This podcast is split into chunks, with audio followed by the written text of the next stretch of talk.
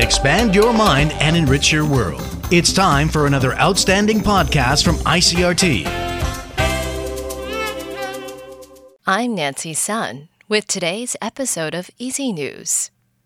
The TAIEX opened down 22 points this morning from yesterday's close at 14,410 on turnover of 2.4 billion NT.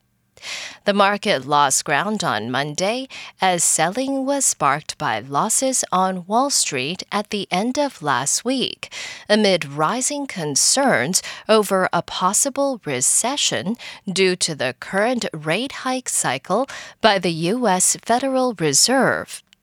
Large cap stocks in the electronics, old economy, petrochemical, and steel sectors were the targets of the sell off. But the biotech sector bucked the downward trend as investors sitting on ample funds rushed to park their money there during the trading day. The Mainland Affairs Council says it is investigating possible illegal activities by TikTok in Taiwan. According to the council, it launched the investigation after cabinet spokesman Luo Bing-cheng told delegates at an interministerial meeting in Taipei that the Chinese social media application posed a cybersecurity threat to Taiwan. The council says it has also submitted information on TikTok's activities that could be in violation of the criminal code to prosecutors for further investigation. Finance Minister Su Jianrong says his office will issue a report on its investigation within three months. But to his knowledge, TikTok has no business or taxation registration in Taiwan.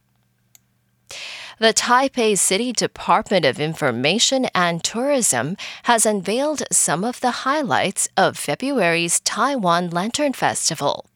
It will be the first time in 23 years that Taipei will have hosted the event.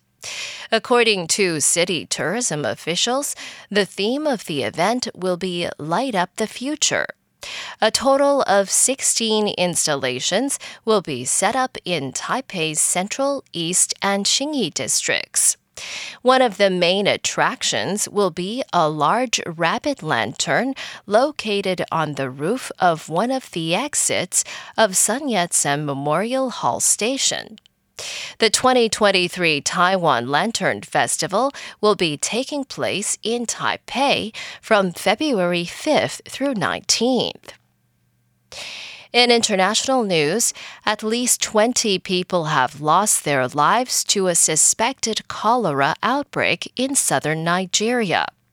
10 villages in the local government area have reportedly been affected since Thursday. Ajak Mangut reports from Abuja. The permanent secretary of the Ministry of Health in Cross River State, who confirmed the outbreak, said the state government had activated a health rapid response team to tackle the outbreak in the communities. Local authorities say the outbreak was noticed when some villagers started feeling severe diarrhea and dehydration and reached out to health officials working in the area. Nigeria has been battling cholera cases for decades. Over 2,000 confirmed cases of cholera, including 233 deaths, have been recorded in 31 states between January and September alone. Poor sanitation, including open defecation practices and the consumption of contaminated water, have been blamed for the outbreaks in the country.